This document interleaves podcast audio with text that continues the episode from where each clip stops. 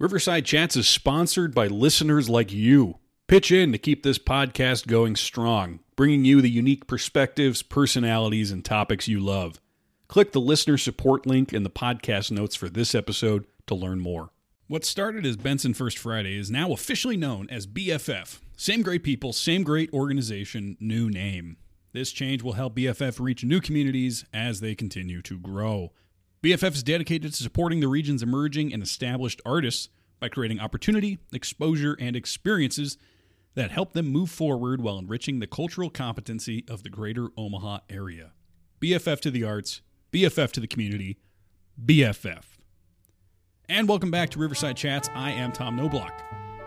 If you are listening really closely or you have this turned up really loud, you might be able to hear there is a uh, band playing uh, in the building. It's at the opposite end of the building, which is nice. It's it's the best case scenario of being recording a podcast uh, in a building where a band is playing because you you can't quite make out exactly what's happening. It's not overpowering the conversation, but uh, you know you can hear it. So sorry about that. Uh, we'll try, try to get that figured out for next time. Um, but today on the show, I've got Diana Martinez, who I just spoke to for a little over an hour. Um, she is the education director at Film Streams, and she's the host of the podcast Hollywood in Color. Diana is an incredibly interesting person. She's basically one of those people who it's like, you know, ever since I was a kid, I was always interested in film. I thought about going down some of the same paths that she has gone down. Uh, and there's a lot of similarities, actually, as somebody who, uh, you know, teaches in one way or another as well. She went on to get a PhD in film. She taught film for a while.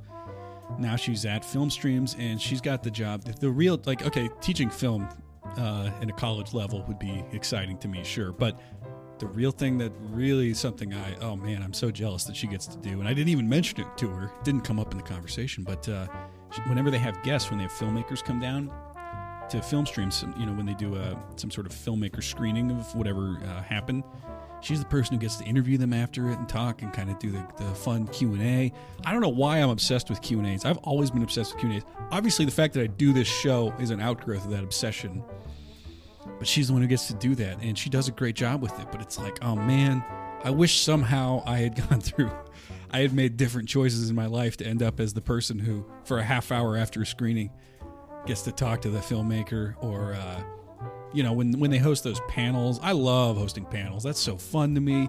And about film she basically she's got one of the coolest jobs as far as i'm concerned. Uh, it's it's kind of like talking to her and then talking to rachel jacobson were two really exciting uh, conversations that i was able to have.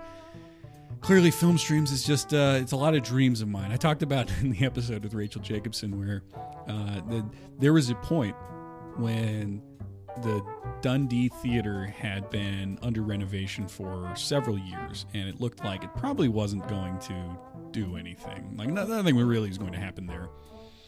And me as somebody who doesn't really have money uh, doesn't really have any business experience you know like I've, I've, worked various jobs where there's some degree of experience i suppose but not uh, not anything that would impress an investor or something like that. But i you know i, I saw that oh the dundee still is not uh, being renovated what what if i just buy it you know what what if i just uh, pretend like i have money get some absurd loan and uh, buy it. Like it can't be that expensive, right? It's a it's a, a rundown theater. It's a cultural thing more than anything else. I'll you know like I'll just figure it out. And uh, I've I've kind of had this approach to a lot of things. The whole just like I have no means to figure out how to do this. I don't really have the skills to figure out how to do this, but I'm, I'm just gonna you know commit to it anyway. And sometimes that's worked out. You know, like you know we've moved, made movies, we've done this show. Somehow we've established a podcast studio uh, at a nonprofit for the arts in Omaha from just you know buying a mic and kind of figuring it out and so it's like I, there've been various times where that's worked uh, i'm not sure that buying a movie theater would have been one of them and thank god rachel jacobson ended up getting it from uh, susie buffett and you know rachel was definitely the right person to take control of that but it's like god that like that was a, a, fantasy of mine another fantasy of mine is just to do q and a's with people. And so it's like god diana's got this great job. And then on top of that not only does she just have a cool job and have a lot of similar interests to what I do in terms of just being obsessed with film, but she's trying to do a lot with it, which something that's come up a fair amount, I think, in this show specifically is this idea that just art for art's sake or just entertainment for entertainment's sake isn't I don't know. It there's value in it, but sometimes it's not on its own wholly satisfying. And I think the reason why is because you want to be a person who's making a positive change in the world, and sometimes it's not clear that that's happening if you're just goofing around. So, Diana's somebody who has always sort of seemed to have had these interests in changing things for the better, oftentimes through education and through just exposure. And she's figuring out ways to do that that are extremely cool. So, I mean, if you are interested in seeing some of those, definitely check out her podcast, Hollywood in Color. It's a fantastic podcast. It's got history, it's got film details that you may not have come across. It's a satisfying listen, it's an angering listen. And I talked to her a little bit about that and the emotional reaction that people get to it. But I guess the, the one thing that I would make sure that you're aware of is it's a history podcast, but it's uh, it's an emotionally engaging and sometimes enraging uh, history podcast. It's not a dry history podcast. She knows what she's doing. She's really good at it. And uh, I wish that she would move into documentary films or something like that because I think she'd be amazing at it. She seems pretty hesitant. I tried. I tried to talk her into making documentaries. I tried to talk her into uh, writing books, and she, she's pretty clear on what she wants to do. It, it's working out for her. So you know, I'll, I'll, I'll, cut her some slack on that one and uh, not bother her about it. But you know, she is great at finding ways to take information and find both an entertaining, informative, uh, and just a good flow of information to to get across what she wants to get across, which ultimately is a bigger point. And so I talked to her about all of that, sort of how she got to the place where she is now, and then what's going on. So check out Hollywood in Color. Check out the Film Streams education courses. They've got ones for, they do some through schools, but also there's adult education where they do several weeks of watching various movies and talking about them, or then deep dives where they watch a bunch of movies at once. So all kinds of great information. So it's sort of like the next extension from having an art house cinema is knowing how to effectively educate people on why these movies matter. What is the context of these movies?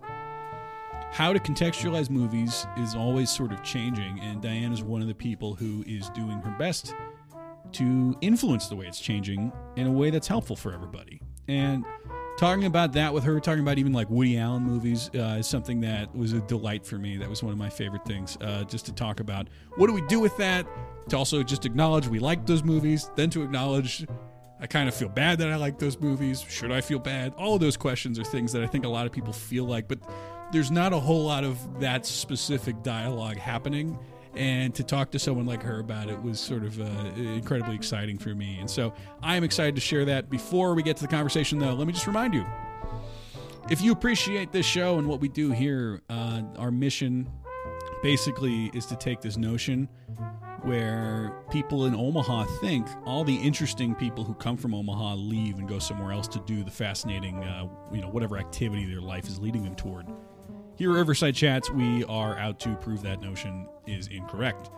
Uh, and by doing that, we talk to a lot of interesting people. We try to get the word out of people. So if you think that that's a worthwhile mission that's maybe worth a little bit of your money, hopefully it's worth your time at the very least. But if, if you think, you know, worth a dollar a month or something like that, please head on over to patreon.com slash exarbancreative. There are different tiers of uh, giving that would get you different rewards.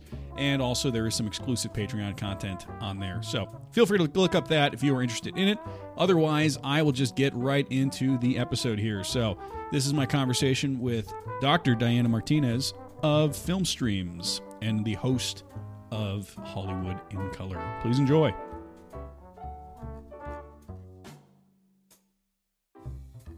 Yeah, I mean, I've, I've always been a, just like a film nerd, and mm-hmm. so to see everything Rachel's done was amazing to me, and just to yeah. talk to her, I was. That's like I've done a lot of interviews, but I was probably more starstruck talking to Rachel than anybody else. Uh, she has that effect on people. well, yeah. she's really impressive, and yeah. uh, obviously you've got a connection with her too. But yeah. I'd like to start talking with you more about uh, like when did you first get into film in general?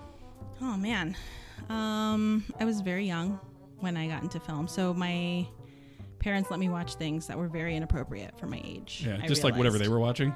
Yeah, yeah, and so they um, immigrated from El Salvador, so they used film to basically learn how to speak English. Oh, okay. And so that was everything from like you know Arnold movies to random art house films that was just like on HBO because they used to be on HBO every now and then.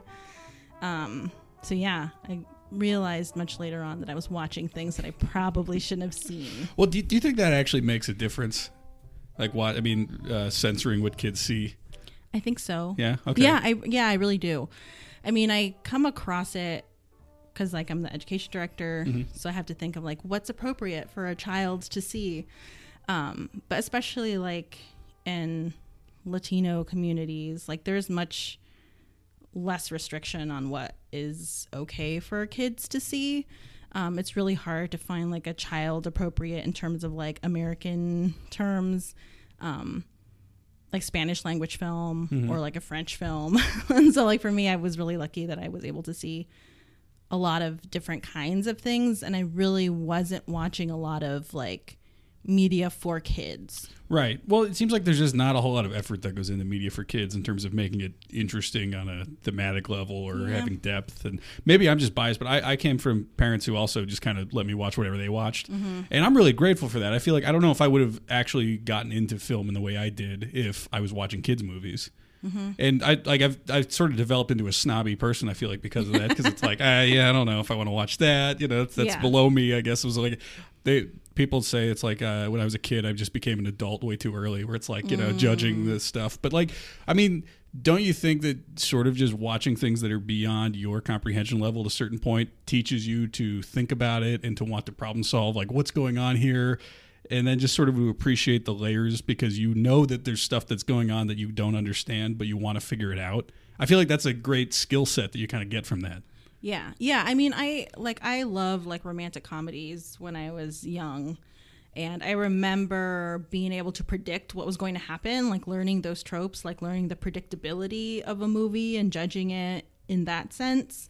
Um, really young when I was like 12 or 13. Like I, you know, knew what was going to happen in every romantic comedy and I still loved them. Um, I feel like that kind of like knowledge, like intimate knowledge of a genre, like people don't really develop until they're much older, until they've seen a much broader range of things. And I was really lucky that I was exposed to so many different types of films um, because it also really helped me find things that I loved.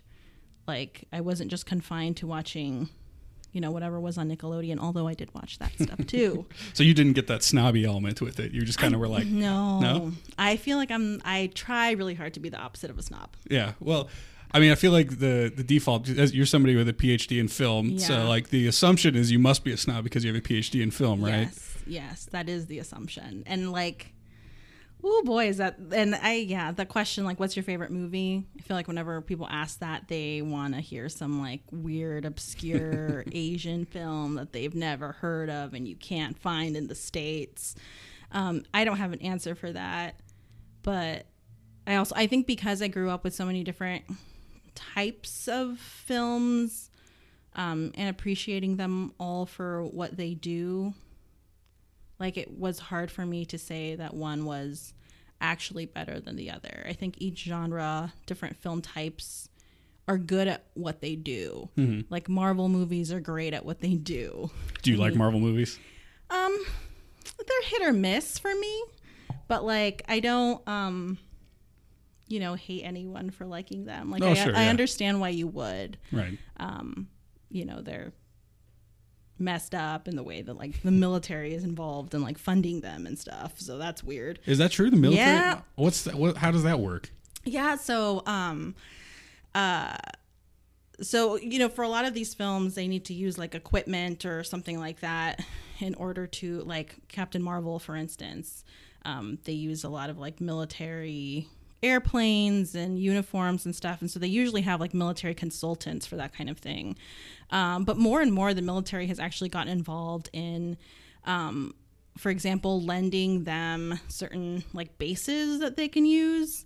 Um, and because of that, they can use like military people as extras. So then the production studio doesn't need to pay SAG fees hmm. to the extras because they're actually military people. And because of that, they're actually kind of like our taxes are kind of paying for those people to be in these movies.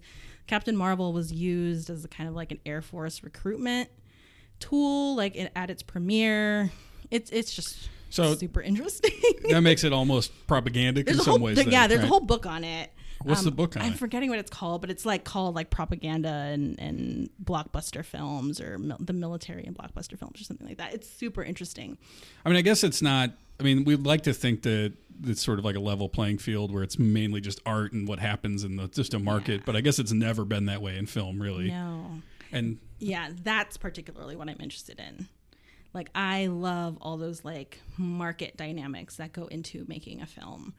Um because I really like I think focusing on content, like so much of content is shaped by like the what the studio heads' notes are on a certain film, you know, or like the budget that they're um, really closely tied to, or like in the case of like you know um, Miramax films, like Harvey Weinstein had such a hand in shaping the narratives of the films that he was um, funding, and that really like tells us a lot about you know, not necessarily the attitudes on women of the directors, but the attitudes on women of, you know, this man who we now know was like a terrible person, who think- we've known for a long time as a terrible person. Right. And all of those things influence content so much more than we give them credit for. Right. I thought that was one of the things when I talked to Rachel. Actually, I, it took me uh, a lot of self control to not just go on a complete uh, tangent talking about her experience with Weinstein or talking Oh, Scott yeah. Rudin or just kind of being in the periphery of any of that. Yeah. Um, but it's like I asked her about it too, and it's kind of interesting to think how so many of the movies that everyone loves that sort of turn people into movie nerds, whether that's you know Miramax movies or whatever Mm-hmm. it might be, it's hard to wrap your mind around the fact that a lot of people making those movies or in control in those movies were not good people. Yeah. And I don't know what you do with that, or Mm-hmm. if that should change your view of those movies, or if the culture of film in general. I don't know what you to make of any of that. That is a question I deal with every day. Well, I mean, just personally, so like for me, like Woody Allen films were I was a super huge Woody Allen film for- like, yeah, yeah. yeah. Yeah, I'm also dealing with the Woody Allen. like thing. I, you know, and I knew this going into my Woody Allen, like my love of Woody Allen films. Um, it wasn't new news by the time I got to them. Um, I actually just wrapped up uh, a course that I taught at Film Streams. It was on animation, and the last week was on Saturday, and uh, we taught, uh, uh, and I taught uh, like racist and banned cartoons from Warner Brothers and Disney. And so the question that I am still grappling with is, you know, how do you teach these things responsibly? Right? Do I teach them at all? Like, is it beneficial to put people in front of movies with this racist or sexist imagery? Like, should I be having students watch Birth of a Nation?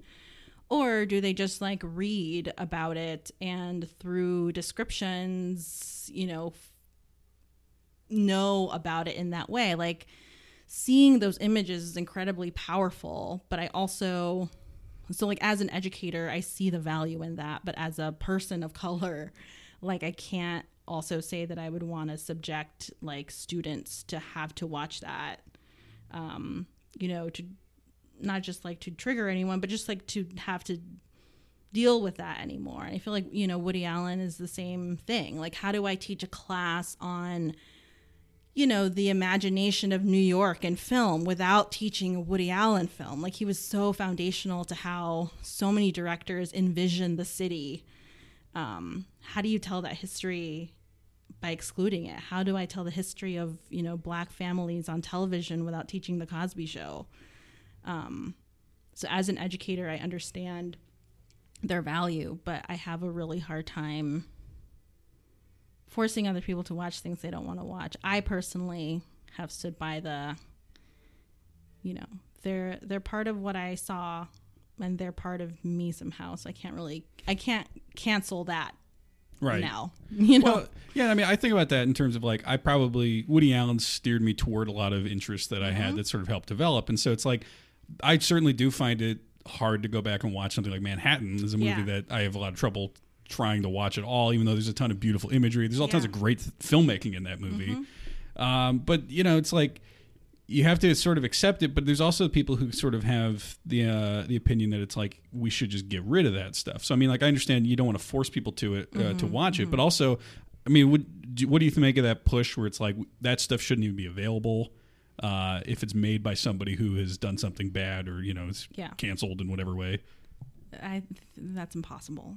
yeah, I, I feel like that's impossible just because they're their influence lives in other people's work. Like I really love like Greta Gerwig um, had a really not good response to the Woody Allen thing, like right after um, you know the the Times Up movement kind of started, and then she went back and said like, you know what, like Woody Allen's films are a part of me as a person, as a filmmaker, um, and I have to grapple with that somehow, and so you know, there's a whole slew of filmmakers that without going back to other directors, other problematic people as a reference, like we just won't understand.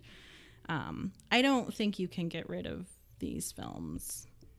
Just, I, I just yeah. like they, you just can't. And I, I really do feel that, um, you know, in a decade or so, we'll be back to being able to recontextualize these films and talk about them in interesting ways besides just put it out of my sight because that doesn't that doesn't make anything better. Like you can't right. forget racism and sexism just because you don't watch racist and sexist things. Right. right. It's institutional. It's not individual. Well, and I assume part of your, I mean, the reason why you have your podcast is to try to recontextualize a lot of Hollywood history in general. Mm-hmm. I mean, but like, so when you were a kid and you're starting to fall in love with movies, are you aware of a lot of these problems or where does that start to develop for you? no, I was not aware of any of these things. okay. I mean, or I don't know. I like I was also like I really loved celebrity gossip growing up. Um, I read tabloids and then like I knew all these celebrities were dating and what they were doing behind the scenes. So like there was that part of me that was always interested in celebrity and the kind of mechanisms of publicity. Um, and more and more as I started reading, I was like, oh, like, you know, back in the tabloid days you drop huge news on a friday because everyone forgets about it on the weekends like it's a whole like it's a whole cycle it's a whole industry and market for like how you run a gossip magazine. Um but really it wasn't until grad school when i was working on my dissertation. It was started out being about women filmmakers just in terms of the content. Um but then i realized then it took a turn to just be more about women comedians as filmmakers.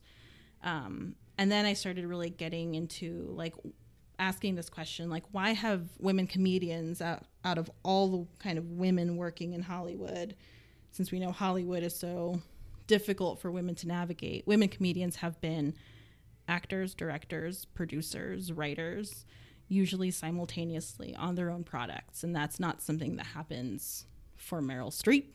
Like that's not something that happens for Nicole Kidman and these like women that we value so highly as artists. It happens for people like Mindy Kaling and Tina Fey and Lucille Ball. Um, and so that's kind of when I became interested in, you know, thinking more deeply about like all of these other all of the systems and institutions around filmmaking that allow someone to become successful. Well, so did you get an undergrad in film as well? Um, it was technically in English. English, okay. Yeah.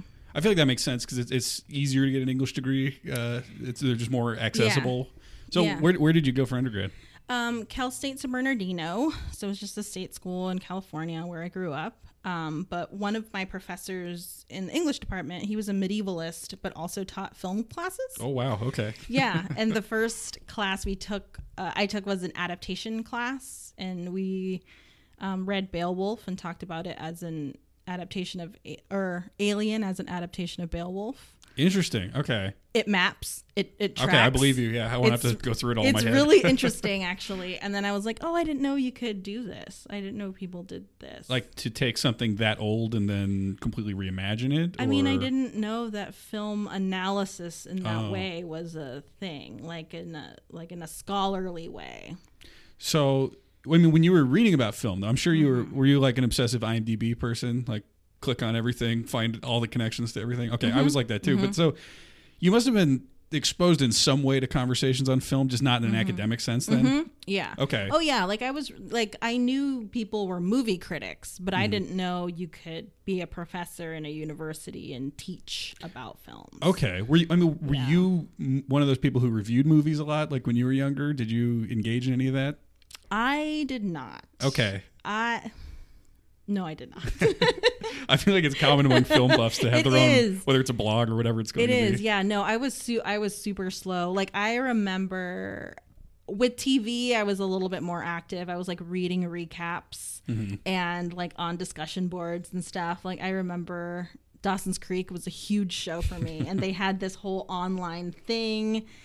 Like in the summer, where they had like some character's journal, and for me, it like blew my mind. it was like the first time that I remember like you know an ongoing series or something for a show on the internet Right. like whoa this is crazy Well, even IMDb had those message Mm-hmm. boards, and I remember I would go look at those all the time. yeah It's probably a huge waste of time, Yeah. but it's just like you feel like you're talking to all these people who maybe are watching things that no one around you actually is. yeah and- i would read what television without pity is that what it was called I think so, yeah. yeah Yeah, yeah, so like i remember a whole bunch of those people like from back then who are like writing in new york now but well, I mean, were you somebody who then like did you think about going into filmmaking as opposed to studying film?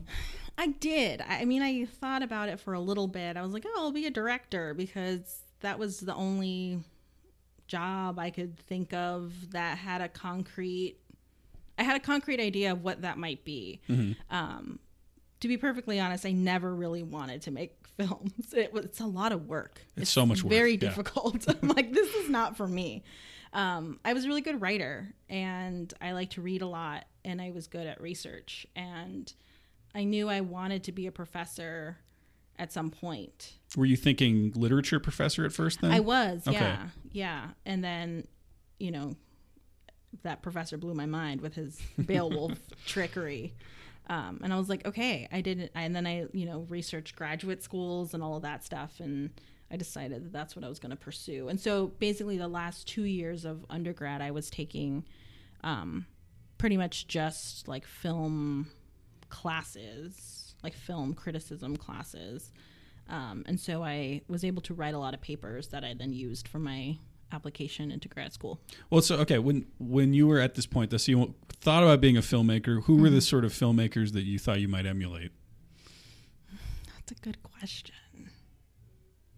We're gonna have to go at Woody Allen. yeah, yeah, I, I relate to that too. Uh, Yeah. Was I mean, were any of the problematic elements of him becoming apparent to you? Because I know when I was in high school watching Woody Allen movies, it was harder for me to see some of that. I think Mm-hmm. just because like when I'm young, it doesn't seem as creepy to me some of the things that are happening. But then as soon as Mm-hmm. you become an adult and you start to see age a little bit differently, yeah. then I would go back and think like, okay, that is actually creepy. I see what the uproar was. Yeah. So so I actually took a class on Woody Allen in really? undergrad and we watched Crimes and Misdemeanors. I love crimes and Um, misdemeanors. Yeah, I love that movie too, but I think that was the movie that I was like, this is maybe misogynist. yeah, well, it's, it's I mean, almost all of his movies have Yeah. some element to that too. yeah, yeah. And I mean, I was I was super struck by, you know, any kind of realist director. Like I didn't want to have be like an action director or Right. something. I love like Nora Ephron films.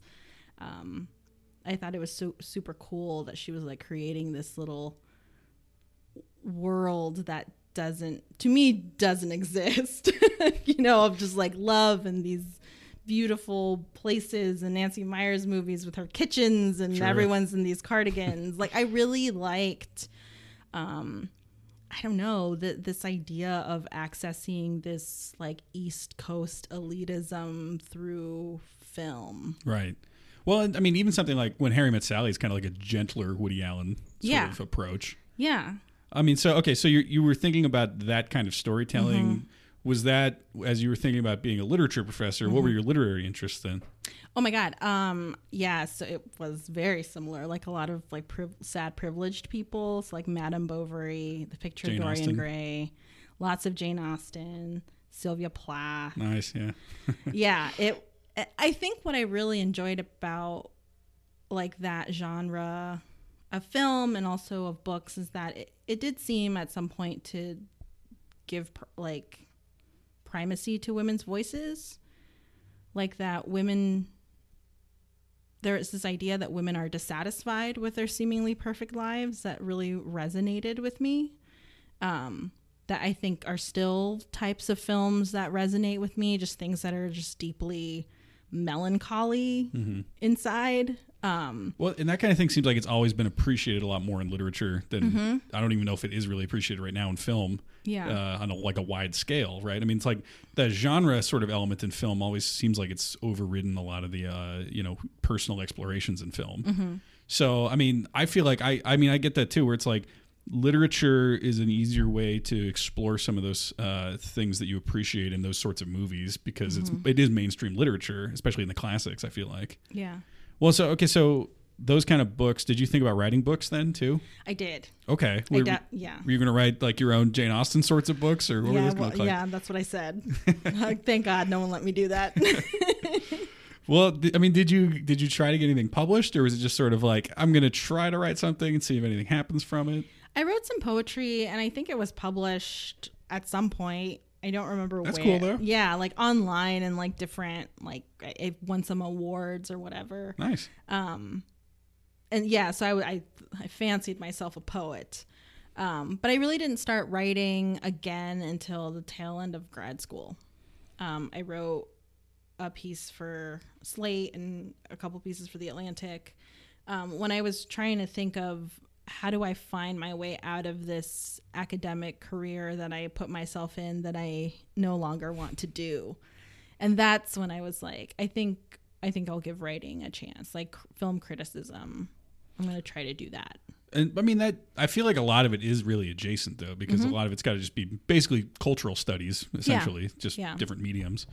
So when you switched over to film, you were in California Mm-hmm. already. So I mean, you had California options, right? I mean, tons of prestigious film schools there. Yes. How did you figure out where you wanted to go to study film? Well, I mean, part of part of it was financial. Honestly, like I couldn't afford to go to USC for sure. My parents told me like we're not paying for your college, so figure it out. And I was like, mm, twenty grand at the time. I was like, that seems like a lot of money. I don't have that.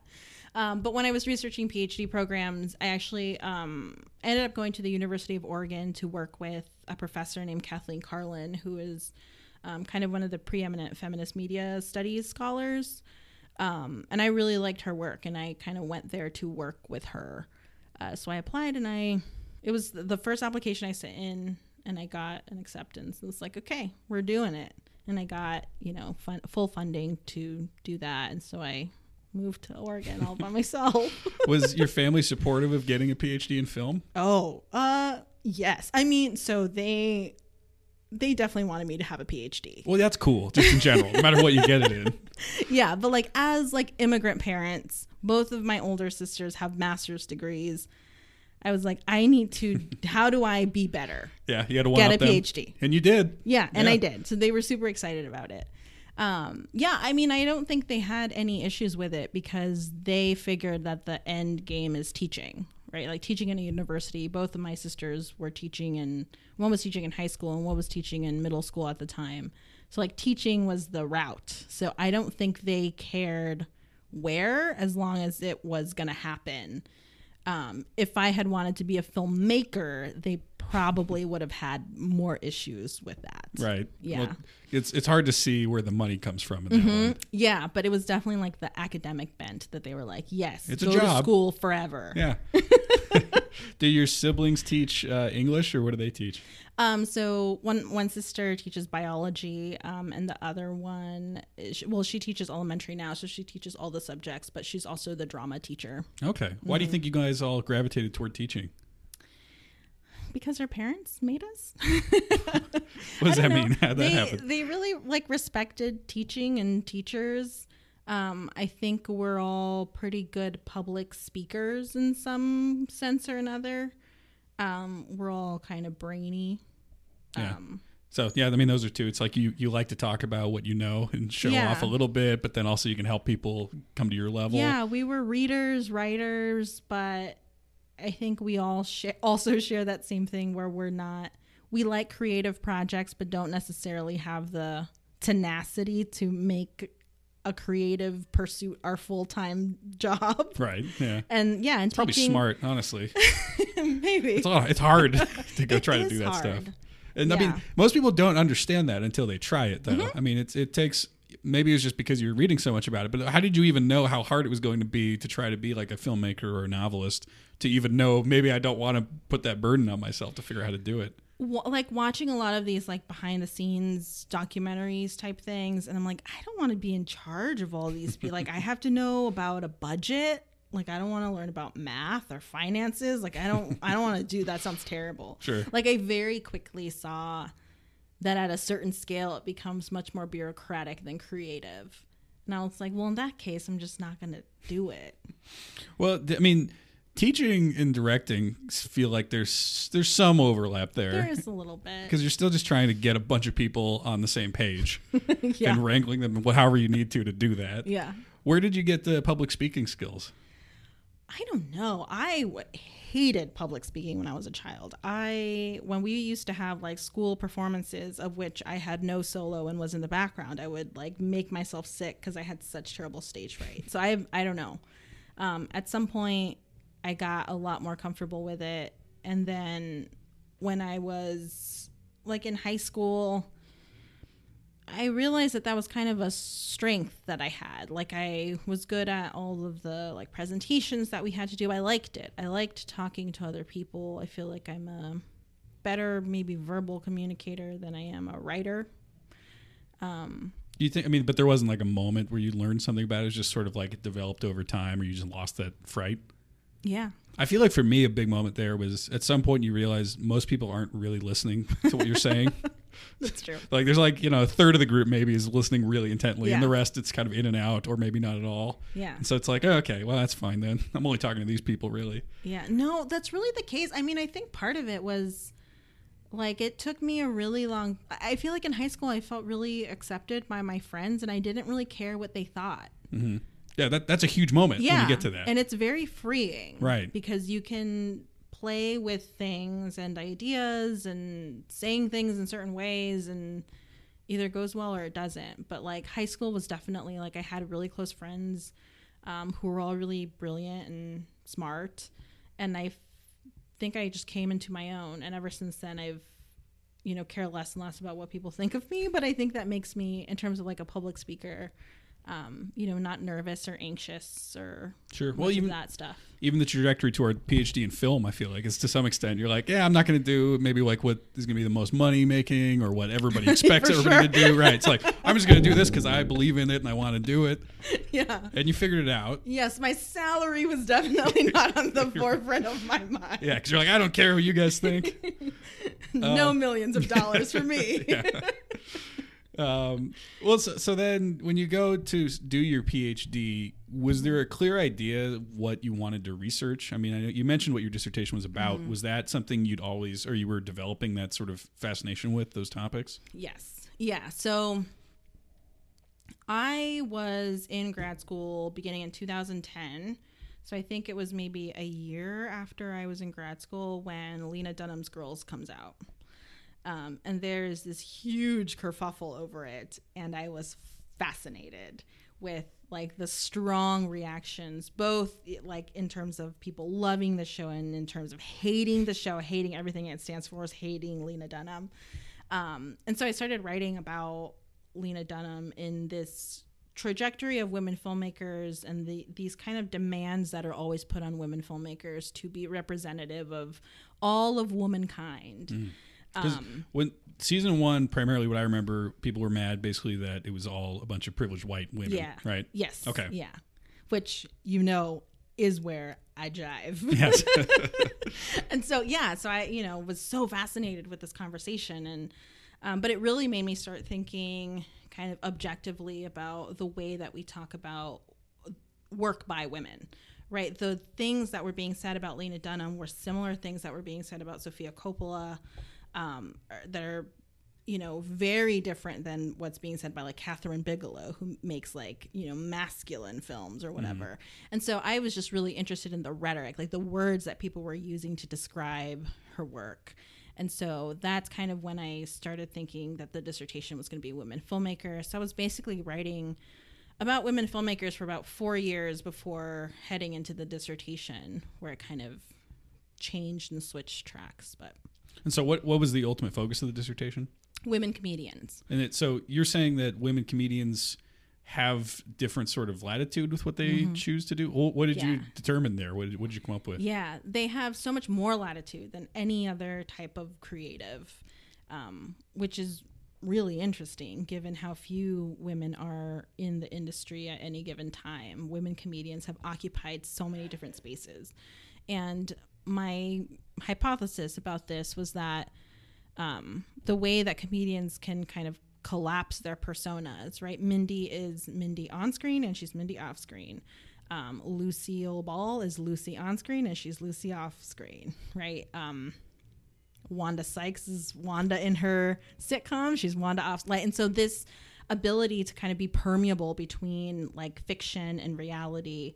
Um, what it's really doing is it's creating such a powerful brand for them, right? Because you don't have to associate them with different characters that they play, because supposedly they're playing different versions of themselves, and like this ability to move between all these different spaces with their same name, um, with their same attributes, makes them the kind of perfect like branding mechanism. Well, that I mean that's something that maybe Woody Allen was doing something like that too. Yeah. And so why, why do you think that's such an effective? Uh, like, why does that work so well? Yeah. I mean, I think it works really well because with comedy, you have to feel like you you feel like you know the person, right? Like they're usually not within these you know, crazy dramatic spaces where they're unattainable or unrelatable. Comedy is your everyman, right? Mm-hmm. And Woody Allen was really good at that. Um, but what makes you know someone like him different from women comedians is that they do like they do play characters on screen, right? Except for Jerry Seinfeld, um, most you know male comedians when they're on screen don't play themselves, or at least they have the agency to not play themselves if they don't want to Sure. Okay. where women comedians don't really have that choice. And because the industry is changing so rapidly, like actors basically need to have a profitable Instagram account um, and different, you know, ad revenue, like other revenue streams. Um, women comedians are just kind of perfect for this because they have that relatable voice.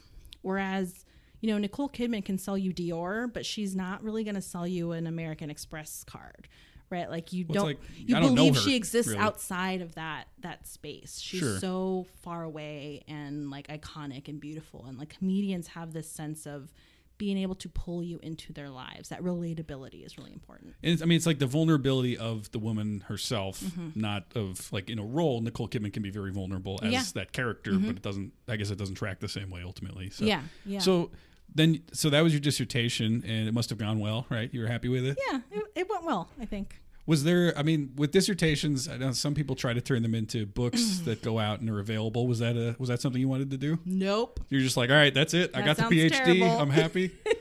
No. Again, like I don't know if I have the stamina for that kind of long term project in that way. but you, I mean, you do all kinds of projects, though, right? I do. So I don't know. It's just not a priority to try to do something like that. Well, I think I don't know. I I think my strengths are big picture strengths rather than like doing the work and pulling them off kind of strengths. I don't know. A book is really um it's really labor intensive and I also one of the reasons I got out of academia is because I have no interest in only speaking to another group of academics. Like I want to speak to more people than that, which is part of why like going into writing like that was part of that trying to find an audience outside of the you know 20 other people who did the exact same thing that i do. Um, and so for me like a book like i don't really know what a book a book version of that very academic dissertation would look like um, but also i have no idea how people write books like how do people write books I don't think even people who write books know from book to book. They have to refigure it need- out every do time. I need an agent? Like, I don't. I'm not gonna do that. Well, That's a lot of work. so I mean, you eventually decided podcasting was maybe a way to reach those sorts of people that are Mm-hmm. Yeah. because I assume not only people with PhDs are uh, the main podcast listeners. Correct. So, well, how did that evolution happen, or how, when when did that light bulb turn on for you? Yeah. So that bulb turned on when my fiance told me, like, just do it already. Because I was like, someone needs to talk about these things. Someone needs to. you know all these discussions that we're having about women filmmakers um, about people of color in hollywood the underrepresentation of of certain groups in hollywood like these are all discussions that have been happening since the beginning of hollywood and i kept complaining and complaining like why doesn't anybody read any history why doesn't people why don't people know history um, and my fiance was like, "You know who knows history and needs to stop whining about this? You." and so, like, he really encouraged me to to start the podcast, and I very slowly kind of did it. It was a lot of research going into like, how do you do this? Were you a big fan of podcasts? Yes. Which yeah. ones were you listening to as you started to figure that out? Um, when I was listening to that particular one, uh, or sorry, when I was okay, I started podcasts. I started listening to podcasts quite early on, actually. Um, my favorite podcast of all time, I think, is How Did This Get Made? Okay, yeah. It's a great podcast. Yeah. Um, but for the, the inspiration for that particular podcast for Hollywood in Color, I was listening to You Must Remember This, which is maybe its like closest analog um, but I was also listening to anything kind of short form um, that was being put out by like Pineapple Media, anything that was being put out by Slate. Like, I just really liked tight stories. Um, so, in terms of like, you must remember this, like, I think the Marilyn Manson um, season is like the best kind of example of like tight one season storytelling form. And so I was just looking for like how do you tell people stories? So I was listening to like kind of biography podcasts stuff um, about like historical events, but I was also watching a lot of like BBC documentaries. There's a ton of overlap, isn't there, between documentary and that sort of narrative Yeah. podcast? Yes, yeah. And so I was just trying to get I was more trying to figure out like how do you tell the life of a person in an interesting way. So I was like reading biographies, I was watching documentaries, I was listening to podcasts about you know people or events and just trying to figure out like what do all these mediums do that are really interesting and how do you translate that to an audio form?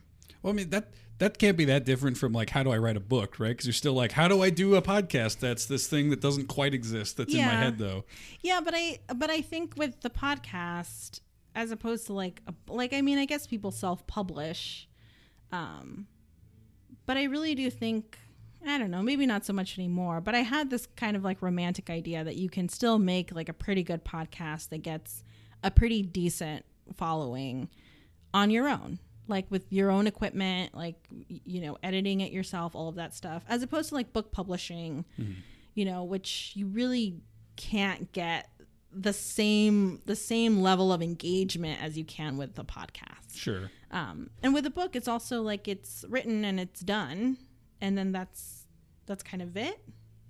Um, but with the podcast i could switch tracks at my whim and i really like that too. Like i don't know if i have um, you know again like the stamina to sit with one topic for two years or you know however long it would take me to write it but i can sit with it for three or four months and like i know i know myself like i can do that you writing the dissertation took two years and i was kind of like very traumatized you did it. You did it. You're like, I don't yeah need to go like, back. to i don't that need space. to do that again yeah Well, so I mean, do you ever feel was there any pressure on your end to try to go to like radio and try to make it actually like a radio show that's sponsored by some station?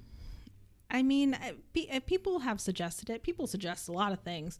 Um, I don't know. I I like that it's my own. Right. You I the worry that it's gonna, yeah, become something else. Like I've I've thought about like sponsorship or even ads, which like I don't have, which I should start making money off of it. um, but you know that that idea that like, well, if I am taking ads, then that means I have to produce, you know, a certain amount within a certain you know a certain amount of episodes within x amount of time Mm-hmm. um, and right now you know if it's taking me six months to write a season then it takes me six months to write a season there's nothing telling me that i should hurry up Right. you know um, i like that flexibility and i get wary of this idea that people have lately that like you have to monetize every fun hobby that you have and everything that you do like i kind of like that it's a no pressure thing. And if I don't want to do it again, then I don't have to do it again. And I don't have really any commitments to, you know, other people monetarily or whatever that I have to answer to. Right, because you don't want to get to a point where you are doing it for other people, not for you anymore, and it's like it becomes a job, basically. Yeah, yeah. And but I mean, it is super. You know, on the flip side, I'm like, I should be getting paid for what I do. It's really labor intensive. Like it's really hard. It takes hours and hours and hours of research, and I'm a very slow writer, so that takes a very long time. Um, the editing is the best part, but you know that takes hours as well. Yes. Um, and so, you know, I, I have it all in a spreadsheet in case one day anyone wants to offer me money. like the hours you mean? yeah, like the okay. hours and everything. But it, you know, it's it's you know every episode is a you know ten grand project. Um, and that's like when you put it that way, I'm just like, wow, like this is amazing. um, but it is also like I just know how to do it. So like Right. for me, it doesn't feel like that much labor, but Well, it, it's hard work. Is it? I mean, to some degree, I've felt this way as well with some creative projects where it's like this is you know however many hours or years that Mm-hmm. I'm spending on it. It's like it's this weird compulsion almost where it's like even if I'm not directly financially benefiting from this, I have to do it, Mm-hmm. and I can't let go of that. Whatever sort of you know method that ends up Mm-hmm. uh, happening in. Yeah. Where does I mean? Does that come from you? Is this just goal of educating for people? I mean, is it? I mean, I assume it, it has the element where it's like I get to educate people, but also I get to scratch that creative itch as well because I mm-hmm. am creating something as outside of just like in a classroom setting or something, you know, like that. Yeah. Yeah, I definitely think so. Like, you know, another reason why Diana shouldn't write a book is because I like I do think I when I have a script, I'm a much better communicator. Well, that makes in- sense In that Yeah, way. for sure. You know, like it is more like teaching. Like it feels more natural to me that I would tell these stories and impart this information in this way. I also just really like the audio editing portion of it.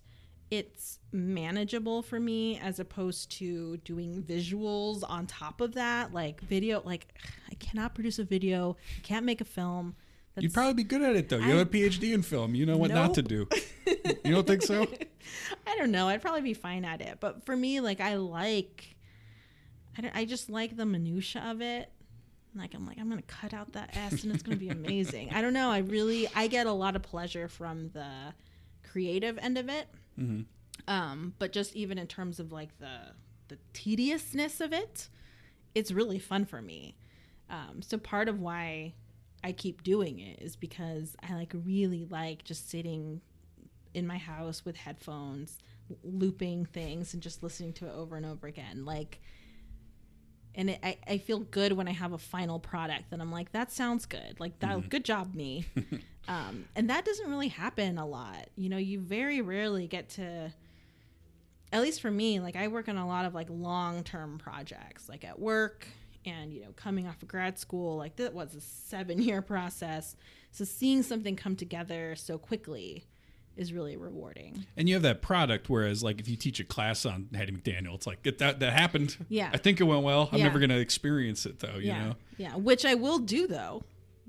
What do you soon. mean? You- I will be teaching a class on Oh, Hattie okay. McDaniel. through film soon. streams. Yeah. Okay.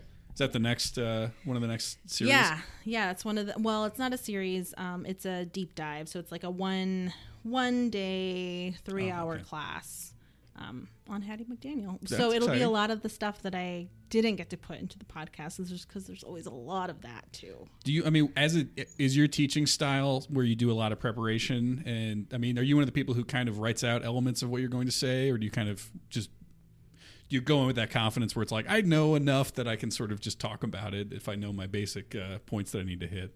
I do not script things, but I do an excessive amount of reading about things. Like I, yeah. Well, I I, mean, I yeah. love the research part. I read everything. I read articles. I read books. I watch YouTube videos. I do a whole bunch of stuff um, just to cram all the information into my head. And then usually when I get up there, I'm like, oh, I remember so much more than I thought that I did. Um, but I'm like a I'm a good crammer as well, and so the podcast cycle is really good for that because I can become an like an expert on something for three or four months and then it's gone. How'd you settle on the focuses so far for the podcast? Um, I have a, a very long ongoing list of subjects. Um, though, so I I've been kind of trying to stagger them between different like time periods, um, kind of the different groups that are being represented, um, and then also wherever life takes me. So the next season that um, I'm researching is going to be on Sessue Hayakawa, who was an Asian star in the 1920s and 30s. He was like the George Clooney of his time. He was huge. He was a huge star, and he started his own production company um, because he was tired of all the stereotypical roles he was getting in Hollywood. And so him and his wife started a production company, and they made some badass films. Would I know anything? Is there anything? Uh, Um, the Cheat is kind of the biggest Okay, one. Um, Broken Blossoms. Um, Okay. I'm fa- Gish. Yeah. I haven't seen it, but I'm familiar at least with that one. Okay. Yeah, so like really early films, but he was, you know, the the villain usually. He was great. And so there there's that. And then the ideas that I have after that are kind of a different format. Um, where they're not really focused on a person, but are focused on different um, concepts or ideas. So the one that I'm really excited about um, is one that in my head right now I'm just calling "What is whiteness?" um, and all of the different ways that uh, these different marginalized groups, like Italian Americans or uh, you know Irish Americans, kind of became white, and then how stars that were representative of those groups in early Hollywood kind of negotiated their image to um, appear as white and non-threatening as possible. Who would be some examples of that? Um. uh, Well, I can't think of any old ones because I still need to do the research. Um, but you know, someone like Marisa Tomei, for instance, right? Like she really benefits from this like idea that she's an Italian American. Um, and so a lot of her, the roles that she plays are ethnically loaded in that way, but there's nothing necessarily about her that's marking her in that way. Um, Jennifer Lopez, interestingly, also plays Italian American or Spanish or ambiguously American New Yorker.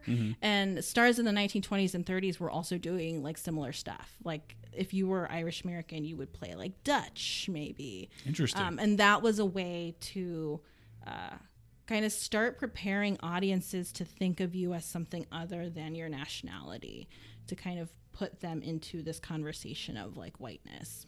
That's so interesting. So Mm-hmm. I'm excited. How many years do I have to wait to get to that season? 12. well, I mean, are you happy with the response you've gotten from the podcast so far? I am. Yeah. I always get surprised when I get response from the podcast because I'm like, oh, people are listening, even though I see the stats and I know people are. But it's nice that people write and, you know, especially when when someone tells me like this is history that I didn't know and I'm thankful that you told me. Um, kind of as the series went on more and more, I started thinking about not just how much of the conversations that are happening in Hollywood map onto these other time periods, but also just like a national conversation. Um, and so it became really important to me that people just emotionally get something out of the show, um, even if they don't know all of the information that, I don't know, they feel mad about something or you know, they feel proud of their history and who they are. Like that is a rewarding thing that I did not know I would get out of this project. If they're angry, I mean, what is that anger just at being aware of injustice or Mm-hmm. is it like with a forward-looking element where you can you channel that anger into something productive? Do we have any power to change this stuff?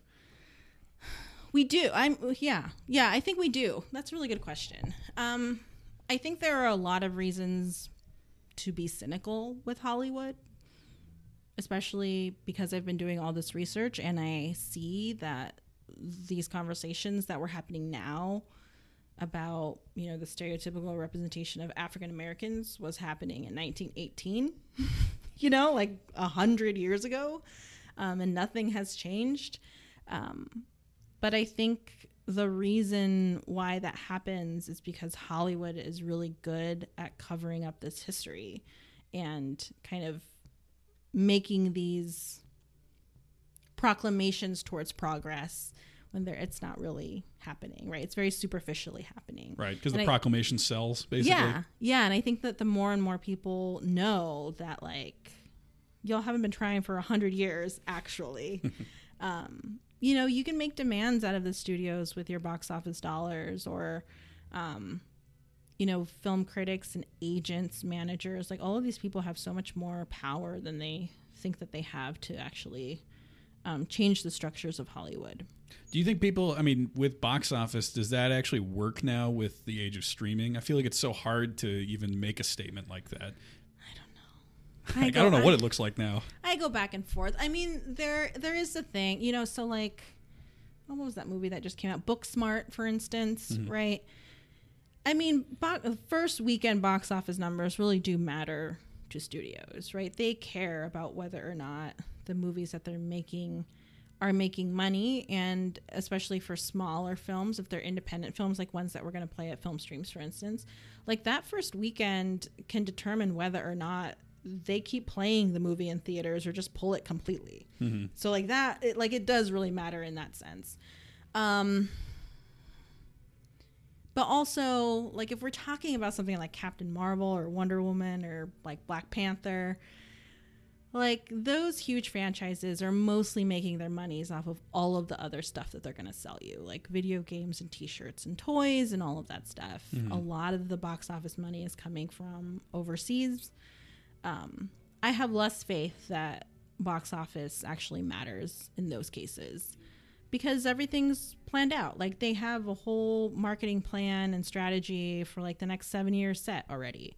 Um, so you know you're really not saying that much, um, but it's symbolic and that makes people feel good. And you know certain um, studio heads might care about that, but I mean, I don't know. Booksmart's a good example to talk about it, but I feel like Annapurna has done all kinds Mm-hmm. of interesting movies, but it seems like none of them came really that close to ever making a profit, or if they did, it was very marginal. I don't know what to make of that. It just seems like people don't really go to people don't care that much about movies as far as going to theaters these Mm-hmm. days. It seems like to me, as far as what they're going to see is more like a ride or something with Marvel. Yeah. And I don't know, like when something like uh, if Beale Street Could Talk comes out, I thought that was a beautiful movie. I love that movie, and it just didn't really make any money. It didn't really enter Mm-hmm. Yeah. the conversation, and it's like I don't know what it takes to get people to go to a movie in 2019, Mm-hmm. and I don't know. I mean, where do you see things going as far as interest Probably are not limited just to something that Marvel would show, but do people go to movie theaters anymore, even if something looks interesting to them? Yeah. No, people are definitely going to movie theaters. Okay, so I'm just too cynical. All right. No, I mean pe- people are going to movie theaters. Um, you know, art houses in the last years have had pretty steady, if not increased, attendance. Well, is it all bifurcated like that now? Though it's like you're either going to superhero movies or you're going to the art house. Um, no, I mean I think there's a lot of people who are going to both things. There are less and less theaters that are playing both types of films at the same time. Mm-hmm. So if you don't have an art house near you, which a lot of the country does not, then you don't even ha- you're not even given that choice. Right. Your only choice are Marvel movies. which I think also helps people sort of give up on movie mm-hmm. theaters if they're mm-hmm. not interested in the Marvel sort of option. Yeah. Yeah. And I mean I I totally see that. I totally see that happening. I I don't know. I'm less of the thinking that Netflix is ruining movie going. Honestly, Yeah. we can fight about this if you want, but like no, no, I- I, I don't. I don't disagree with that necessarily. Yeah, but I I feel just- like the options. I, I think it's just that people seem to be. They put a lot more thought into like, do I really want to go through going to the theater when I don't have to? Mm-hmm. And it's probably. I mean, it's not maybe that different from like going to Blockbuster or something, Mm-hmm. but it just feels like you have fewer options in theaters in general right Mm-hmm. now. And I think that that makes it harder for people to justify actually going through the effort. Yeah, no, I mean you literally do. Like Hollywood makes less movies every year um, because they're investing in these huge tentpole franchises with hundreds of millions of dollars of budget. So they're not making um, smaller independent films or they're you know arms of the studio that specialize in that are getting less and less money for them. So, you know, that idea like there's less movies for me to watch in theaters. They're actually like that's true. that's like statistically what is happening. Um I don't know. I I feel like there's a there's a lot of things especially like in the art house scene um that like I would want to, you know, I work at an art house theater, so like I understand that like, you know, these films are really important, especially, you know, films international films outside the US to come to some place like Omaha. Um but really in terms of like American independent films, you're not getting so much more diversity than you're getting in Hollywood. Right, in terms of women filmmakers, in terms of the types of people who are in these films. Like you see like three filmmakers who are like now tasked with making all of the films about black america and that's mm-hmm. like jordan peele ava duvernay and barry jenkins right sure, but like yeah. that's not necessarily opening doors for a lot of new black filmmakers to make movies and so i think there is this idea um, that because it's you know independent or art house or whatever that it's somehow you know the politics of the way that it's made are, is more progressive, but that's not necessarily the case. Um, and so for me, that's just like one thing that I, you know, that I think is really important to realize when like you choose to buy that ticket as well, right? Because it's not necessarily much more diverse than the Marvel Cinematic Universe or whatever. So in the sense that it's not like a right and a wrong choice to mm-hmm. go mainstream or art house. Yeah. Okay. Yeah. But that's cynical too, though, isn't it? It is. It's like okay. I mean, but this is what I do. That's why I'm cynical. right? Yeah, you would. You'd be the one to know. Are you optimistic that it will change for the better? In terms of like representation. And stuff. Yeah. Um, I don't know. I hope so. I mean, you know, one of one of the things that I think is really interesting is especially like after Roma came out like so many people were so excited about Netflix because you know they have this contract with Ava DuVernay. Um, they have you know Alfonso Cuarón. They have all of these great uh, filmmakers of color coming on to make like Netflix originals and stuff. But I really think that that is just part of a beginning of a strategy to, like studios, make bigger and bigger films um, for more money every year right? Why did we get an Ali Wong and Randall Park um, romantic comedy, Always Be My Maybe, because they have the stats on Ali Wong's comedy special. And so they know that it was going to be worth their investment. I think more and more they're going to be moving towards taking less chances on new filmmakers, new voices as well. I think the reason why there a space for that now is because they haven't yet proven that they are viable in that prestige way. Like, why do you think they want an Oscar so bad? They want an Oscar so that they can get more huge directors to make movies for them. And usually, what comes with that is that budgets are prioritized for those huge filmmakers and not for new filmmakers or underrepresented voices. So history just keeps repeating itself, essentially. I think so. I mean, when you have an industry like Hollywood that's basically made on like making money, like that's what's going to happen. Like in Australia or Sweden, it's very different because they have like a national film board that's subsidized by the government to make film as art. Right? The government says, "Hey, we are interested in making art in this area. Here is some money. Canadians make it." Right. We um, don't treat it like art. And here. we don't treat it like art. It's purely commerce and um, any money that's funneled toward it is coming from like benevolent benevolent people and you know you know like the you know humanities or whatever but like they're super underfunded mm. um, and so i think until the us values art a little bit more um, in terms of just like let's not cut art programs for kids and let's you know let kids make films and public schools or something like that, um, we're going to see like market driven economics. Right. Yeah.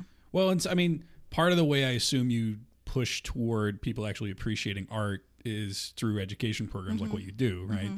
So, I mean, have you had, I mean, what sort of response have you gotten from the education series that you've been doing mm-hmm. and like actually reaching out? I know Film Streams has a lot of Uh, you know, students come to watch movies, and I'm, I'm sure you have a part in that too. Mm-hmm. Yeah. So I mean, what how's that going in Omaha anyway? Yeah, I mean it's going well. So this last year, last school year, we served um, over 2,000 students from like 43 different schools and 18 different districts. Um, we've served upwards of 5,000 students in a in a single school year. Like it's really great. Like I think the thing that's most interesting is the are the movies that resonate with students that you don't think they're going to be psyched about. Like I played 12 Angry Men to a group of 8th graders and they were so jazzed. they were like, "This is the best movie I've ever seen." Like thunderous applause afterwards. Like it was crazy and I was like, "God, this discussion's going to go terrible. They're going to they just fell asleep during it." But like they loved it. Right? And Why do you think that one resonated so much? I don't know, man. It was really interesting. Is it just because it shows how the justice system works in in a somewhat complicated way? Yeah. I mean, I think, I honestly think that kids and teens can handle a lot more than we give them. We just don't ever let them watch things like 12 Angry Men. Now we're back to kids' movies are bad. Yeah. I'm, gonna, come back down I on my snobby. No, uh, I mean, not necessarily bad, but like, you know, if you don't ever give them the chance to appreciate these things, you don't know that they will. Like, one Right. of the kids raised his hand and was like, you know, about 12 Angry Men. My dad told me this movie would be boring, but I thought it was really good. And I was like, you know, that parent, like, you told their child you're not going to like this. Right. And never, you know, That's didn't think- give the child a chance to form their own opinion. Right. Even as an adult, I'm always really impressed when that happens when I go into some movie and I really don't think I'm going to like it and then it just knocks my socks off in some Mm-hmm. Yeah. way. It's like I feel like we don't do a good job of actually having that quality in general. Uh, Mm-hmm. Yeah. And maybe it does start like when you're kids, you know, you're told stuff like that. But I don't know, it's just like a lack of open mindedness or something. Mm-hmm. Yeah. But I mean, so you you found though that kids are responding in a way like you like everybody Mm-hmm. I think culturally assumes it's like kids won't watch a black and white movie period no matter how good it is right but Mm-hmm. whereas you're finding that in the right context is part of it do you think that they're in a theater watching it with a bunch of other people also having a reaction Yeah, I think so. I mean, the fact that they're forced to be there, right? like their teachers bring them, um, that they have an illuminating experience while it happens is a plus. Um, but I mean, I do think it's that communal viewing. I also think it's, you know, something that has been chosen for them in the sense that, like, I curate our education screenings for the entire school year. So I kind of have a sense of like what will play well and what won't. So I think about those things. how do you know that how do you know what's going to play well Um, just my history of like teaching. Um, like there are some movies that are great but teach horribly. like what Um, I, f- I feel like I just I just taught one. It was like, oh, you know what taught really badly? Sunset Boulevard. Interesting okay Yeah, I don't know. I think maybe I just didn't make it work, but like the students were not having it when I taught it um, to undergrads. They were like, "No, this is dumb." interesting okay yeah Yeah, and I was like, "What? It's a great movie." Yeah I love that movie Yeah, but like, you know, movies like The Great Dictator, like it teaches beautifully. Like everything that you want to discuss, like the students get it and it like unfolds in front of you and you're like, "Yes, this is it's like a magic trick. 'cause you're getting them to like say the things you want them to say. It's great." right Um, but like I also think, you know, kids now can curate their worlds in such a way so that they don't ever have to experience anything that they don't want to experience. You know, you don't ever have to watch anything that you don't want to watch because you have to click on something to watch it. It doesn't just play on the television and you're just in front of it. Right. you know, watching network TV or whatever. Or I'm even so obsessed cable with in that, that. way. that concept I, I so don't want to watch something that I haven't hand selected that I'd rather just like scroll through Netflix for an hour Yep. than have watched something for an hour. Yep. And that does feel more satisfying to me somehow, which it probably shouldn't be. Yeah, but like, you know, and then you're a kid. Yeah. And so are you really going to click on the great dictator? Right. like no, probably not. Right? Cuz you think you won't like it. Right. Um and also because I feel like kids are conditioned in a way sometimes to like they're talked down to. Mhm. Right? And when they think that can I curse on this? yeah. Okay. like when Go for it. they they can they can sense when people are bullshitting them um, and i feel like if they think that something's not authentic or real. Like they just don't want to have anything to do with it. And so I feel like some of that rebellion, some of that hesitance to interact with these older things is because the people who tend to like these older things um, act really elitist and exclusionary about them sometimes. And that seems like it's been a mission in your life in general to not be elitist and exclusionary. Yes. Uh, and it seems like you're doing a lot to make that work, right? I'm trying. Yeah. Are you happy with everything that's going on with all that? I am. Yeah. I mean, I think I there are definitely moments in that theater, like in that theater as a classroom, where I'm like, look at look at me, look at what I did today. There are other days where it does not go so well. That's probably normal for any goal, though, right? yeah, but I mean, it's it's great to be able to have students care about something for Yes. like an hour. Right. and to like talk to them as people. I think very often they're not talked to as people with like opinions or ideas. And like, look, these kids like grew up with films in all forms, right? As TikToks, as Snapchats, as YouTube videos. Like they inherently know so much more about like film making and moving images than like I do. It's just about giving them that vocabulary so they can say smart things about it. Yeah. Do you think uh, uh, there probably already are people who do sort of internet culture, but uh, you know, it's like they're gonna be. I'm sure they do. They teach classes on like memes and things. Is that a thing? Uh, yeah, they do in colleges. Yeah. I don't know. How does that make you feel? It's like it's just the, the culture changing in that way. I mean, it's real weird. Like I wouldn't know how to teach that. Neither, Like, I, I I, barely I know what no the memes idea. mean. You know. I know what I know what a meme is. I'm pretty cool. I know what they are, but people send me some of them. Like it took me forever to get that one with the butterfly, and the guy's like, "Is this you know filmmaking?" Oh yeah. Like I don't know what that. It The took me. So. I don't know why it took me so. Like, it took me like a year before I was like, "Oh, like, okay, I get it now." I don't know. Yeah. it makes me feel old. I mean, I do miss like I miss having my own classroom. So Mm. when I was getting my um, PhD, I taught like as an instru- a full time instructor um, for the six years that I was there, and so I miss having kids that I see all the time because they used to tell me like watch this YouTube video or they would like show me weird things on their phone. They would like tell me who they were listening to. Um, as I go away from students in that way, like I know less and less about contemporary media. Yeah.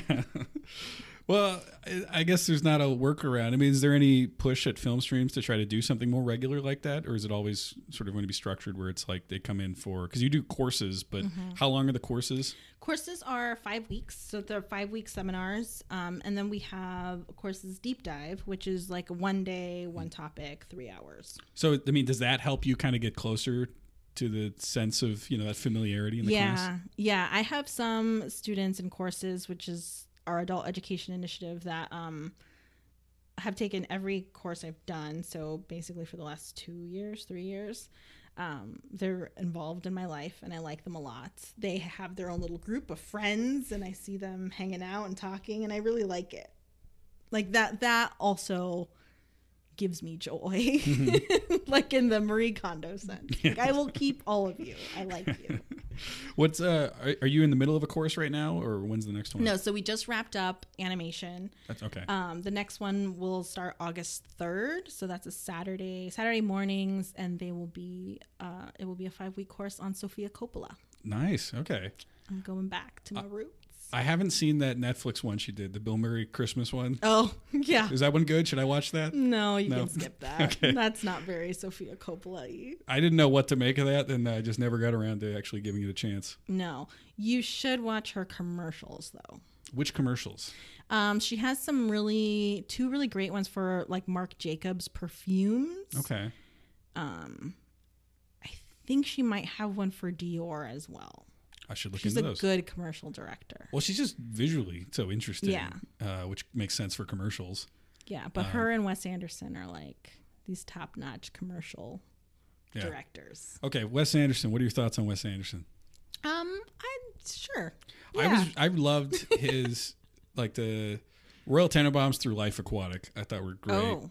And then I don't like his new stuff as much. Like it's, technically, it's incredibly impressive. He's really Yeah. great at what he does, but emotionally, I feel like it's hard to get into his movies anymore. Mm, I feel like maybe Grand Budapest Hotel was my favorite of his. Okay, so we're maybe on different. Uh, you know, you like the newer stuff more than the older stuff in general, Um, No, or I think that I think the older stuff is. I feel like the older stuff is better. Like it's more Okay. in line with like my my style, like what I like: sad, melancholy young Yeah. men and these privileged. and it feels more vulnerable to me. Yeah, yeah, and there's definitely like the dialogue in those is really great. Mm-hmm. Um, he makes such good use of like Jason Schwartzman, who I miss seeing in his Yeah, he pops up for like two seconds now. Yeah, but like to me, Grand Budapest Hotel, I liked seeing Wes Anderson have some kind of acknowledgement of history.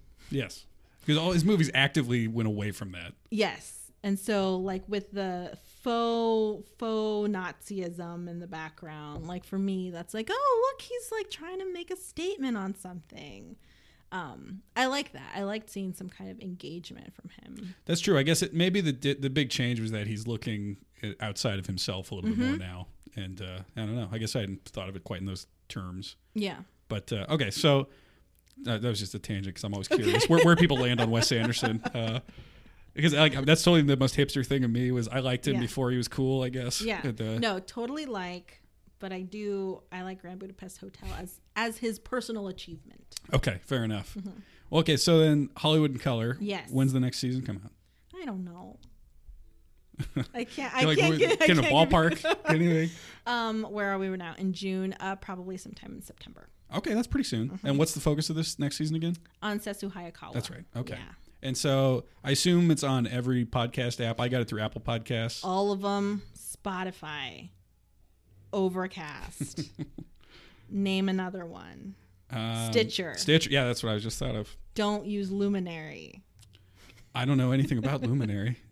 Oh. I, you know, I all I do, I have Apple Podcasts on my phone, and that's pretty much all I ever used it for. Okay. Good. Um, but anyway, so okay, if people want to find out the newest information, I assume they should follow Hollywood in Color on social media. Or what's the best Um, way to do it? H Wood in Color on Instagram and Twitter, um, or also HollywoodInColor.org. All right. Well, thanks so much for talking to me today. Thank you so much, Tom. Riverside Chats is hosted by me, Tom Knoblauch. I produce the show along with Ben Matukowicz through our company, Exarban Creative. We are housed at Studio 62, which is in BFF at Benson, Nebraska. Well, at BFF in Benson, Nebraska. Let's try that one instead. You can follow us on social media. Either follow Riverside Chats or Exarban Creative. You will be able to find the backlog. The entire backlog in this show is free and available on any podcast app you choose to look at. So please subscribe to us there. Please uh, give us a review if you feel so inclined. And just please keep listening. Thank you so much for doing so. And as always, if you want to chip in a little bit to keep the show going, you can head on over to patreon.com slash Creative. We'll be back soon with another great guest, another fascinating person doing things you may or may not have heard of. But even if you've heard of them, you might not have heard them talk for an hour. So I'm here to fill that void for you. Thank you so much for listening. We'll be back very soon.